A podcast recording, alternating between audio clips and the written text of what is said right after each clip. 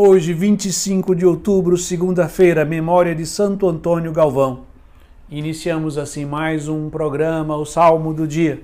Frei Galvão, como é mais conhecido, é o primeiro santo canonizado que nasceu, viveu e morreu no Brasil. Homem de profunda oração, penitência e serviço aos pobres, agraciado também por Deus com o dom da cura.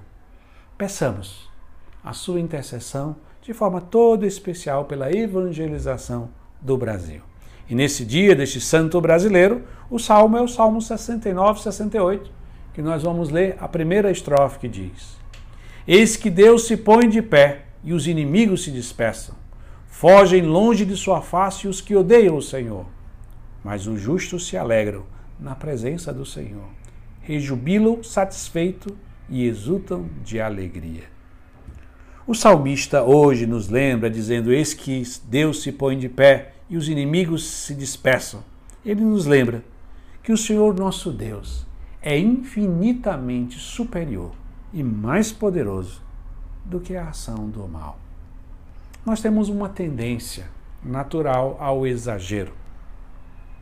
Um primeiro lado do exagero é aquele que ou não acredita na no demônio, na existência do demônio, ou apesar de acreditar na existência dele, não reconhece basicamente nada da presença dele e da ação dele no mundo.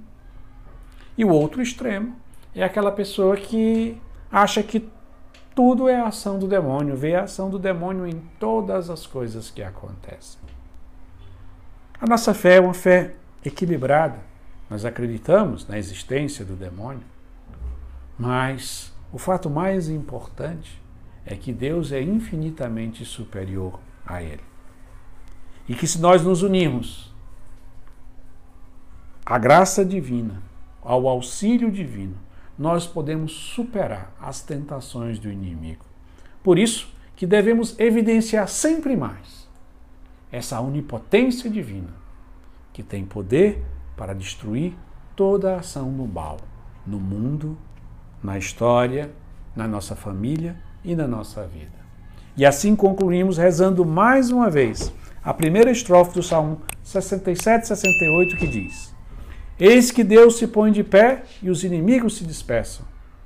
Fogem longe de sua face os que odeiam o Senhor.